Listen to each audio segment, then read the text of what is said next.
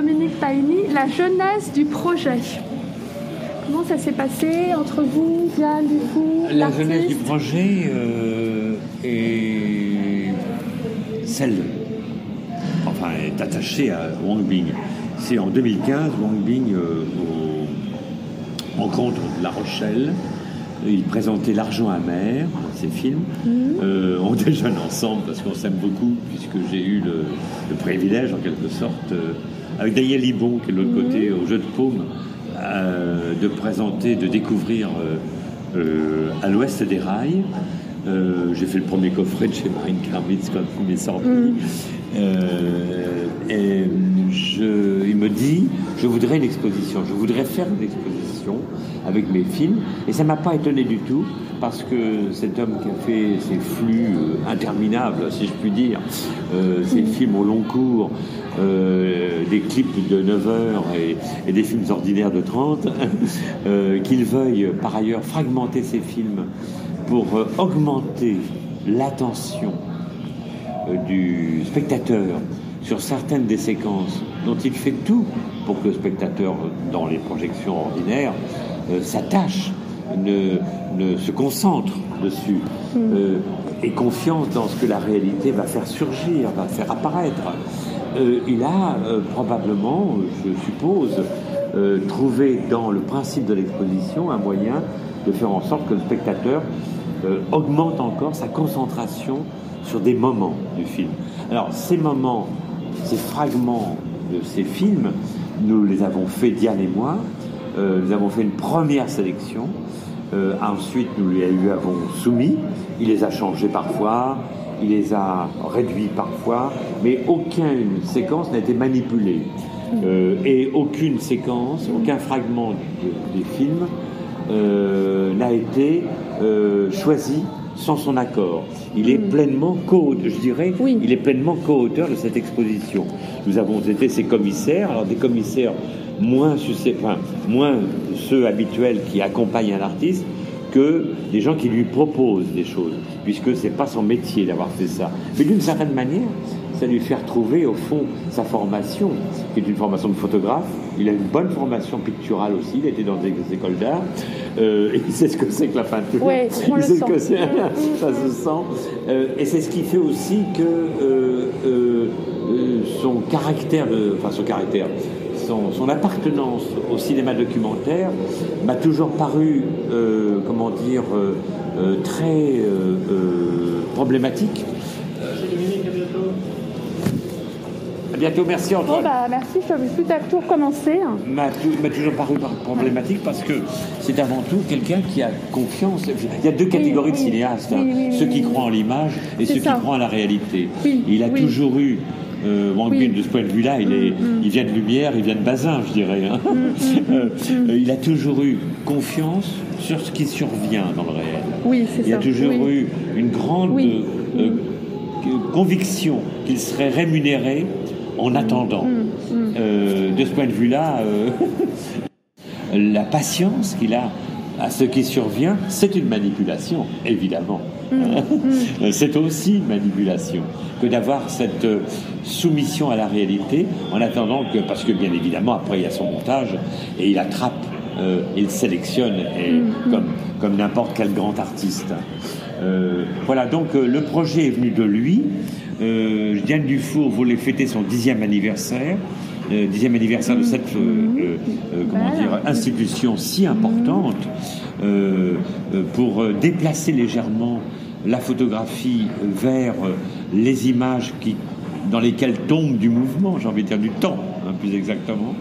Diane, quand elle a découvert À l'Ouest des rails en 99-2000, a immédiatement dit: ce projet que j'ai d'institution du bal, Wang Bing est un des héros, serait idéalement un des héros. Quand je l'ai connu, moi, il y a maintenant à peu près 10 ans, Diane me parlait de Wang Bing immédiatement.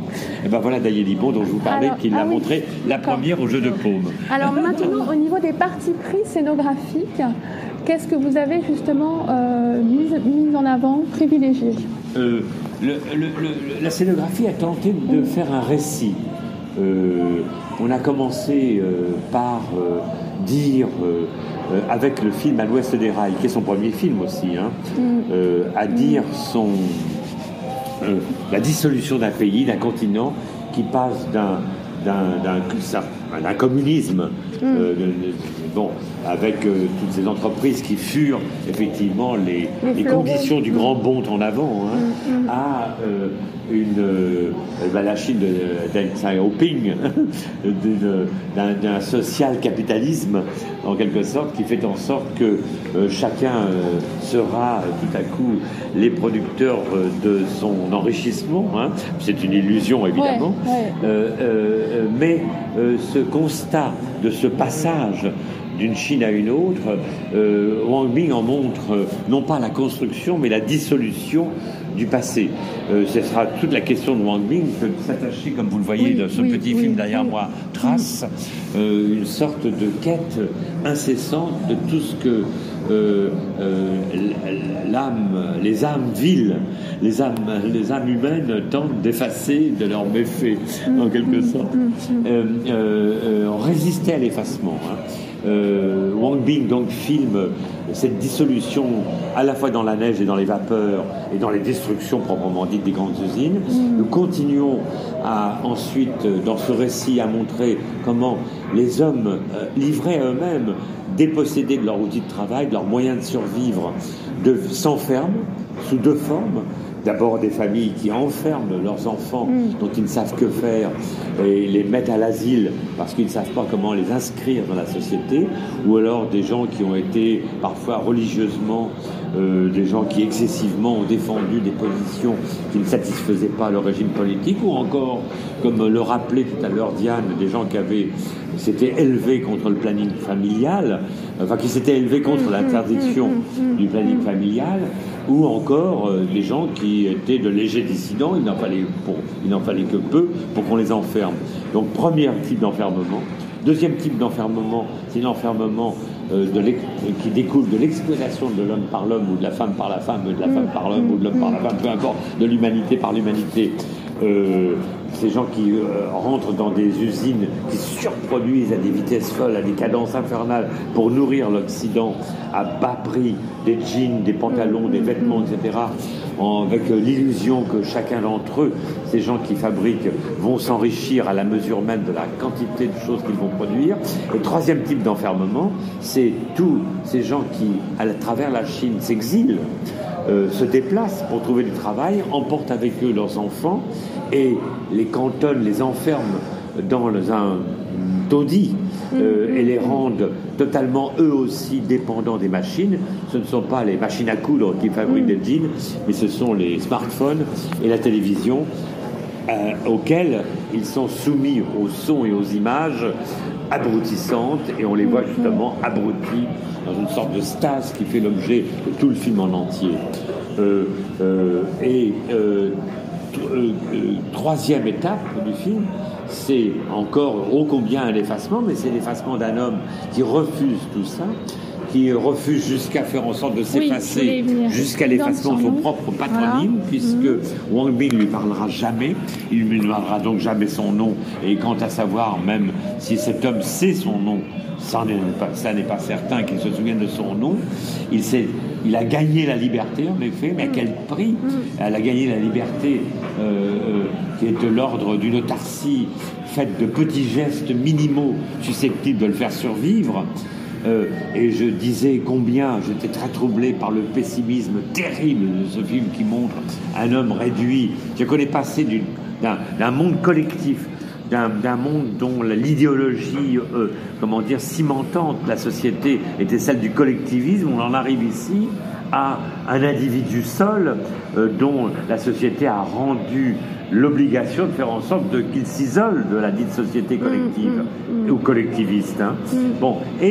Très étrangement, ce pessimisme, c'est toujours bien sûr chez Wang Bing le parti pris de montrer des gens qui s'enferment et de s'enfermer avec eux. Les trois sœurs de Yunnan sont enfermées, mais sont enfermées dans les montagnes, dans le vide. Beaucoup de gens d'ailleurs chez Wang Bing sont enfermés dans le vide, hein. C'est le cas d'une certaine manière de lui, mais très étrangement, ce pessimisme absolue, je dirais, de ce mouvement, de ce récit que nous faisons, on n'a pas à se forcer d'ailleurs pour le faire, parce que c'est au cœur même du mouvement de l'œuvre de Wang Bing, très étrangement, il me fait, moi, songer tout à coup à quelque chose de l'ordre d'un optimisme bien involontaire, mais pas totalement involontaire. C'est presque la psyché involontaire de Wang Bing qui fait en sorte que cet homme-là, au fond, c'est peut-être Wang Bing, c'est un artiste. C'est-à-dire qu'il danse comme Lucinda Child ou je ne sais pas quel danseur minimaliste.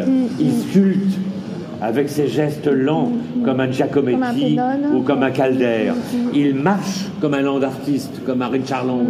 Que ce ne sont que des artistes ici qui sont là devant. Et là, il y a un optimisme, si vous voulez, qui vient de la psyché involontaire de Wang Bing, qui fait en sorte de transformer cet homme qui est au bout du bout du bout du bout du bout de ce que un système, un régime, un état du monde produit, mais là tout à coup il y a quelque chose qui finalement malgré Wang Bing, à son insu, mais aussi parce que c'est quelque chose qui est une sorte de survie en lui à Wang Bing, comme il y a de la survie chez lui, hein, mais chez Wang Bing une survie d'artiste qui ne peut pas faire autrement que d'inventer des formes.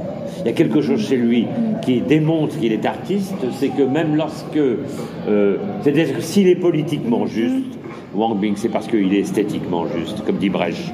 Hein. C'est parce qu'il y a en lui, chez lui, un artiste qu'il est juste sur ce qu'il dit du monde. Hein. C'est pas parce qu'il a un prisme idéologique à partir duquel il tente de réduire le monde. Il ne parle jamais dans ses films. Il n'y a pas de commentaire de surplomb idéologique qui dénonce quelque chose. Wang Bing ne dénonce rien. Mais en même temps, il y a quelque chose qui est plus encore que la dénonciation. Évidemment, c'est ce qu'il montre. Voilà, c'est un état des choses qui fait que la Chine et son utopie, elle réduit, elle conduit les hommes à ignorer la totalité de ce qui a fondé la Chine communiste et son utopie, c'est-à-dire le collectivisme en quelque sorte, mais en même temps, il y a cette résistance, cette condamnation à la résistance de Wang Bing qui fait en sorte qu'il engendre un homme contraint comme il est de s'éloigner du monde, de devenir lui-même un artiste. Parce que qu'est-ce que c'est qu'un artiste au fond, si ce n'est pas précisément quelqu'un qui s'enferme et qui trouve les moyens pour s'autosuffire, pour engendrer un autre monde parallèle à l'autre monde. Hein, c'est un monde de résistance, c'est un monde d'artistes. Regardez ce qu'il est en train de construire là, quand il va piétiner. Regardez cet homme qui est en train d'accomplir. Regardez là ce plan que Wang Bing fait avec ce geste tout à coup, ce fouillis, ces ratures. C'est du Giacometti là, sur le côté là, qui est en train. C'est des ratures de Giacometti qui est là sur le côté. Voilà. Oui. Donc. Et alors maintenant, je voudrais justement comprendre à quel point ça a pu marquer beaucoup de penseurs aussi, comme Didi-Huberman. Pour les raisons que je viens de vous dire. Voilà, exactement, la part Georges Didi-Huberman, quand il écrit sur lui, il n'écrit pas sur un cinéaste politique, il écrit sur un cinéaste qui, j'ai presque envie de dire, est condamné à faire en sorte que l'état du monde qu'il décrit, qui est le pire qui soit,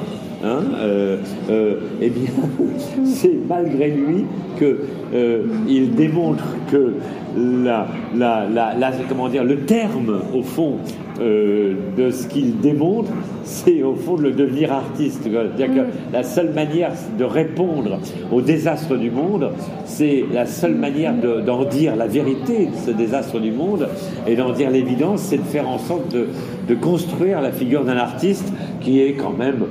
Je vois pas quel est l'autre, quel autre statut humain que celui de l'artiste qui est susceptible de témoigner des maux du monde.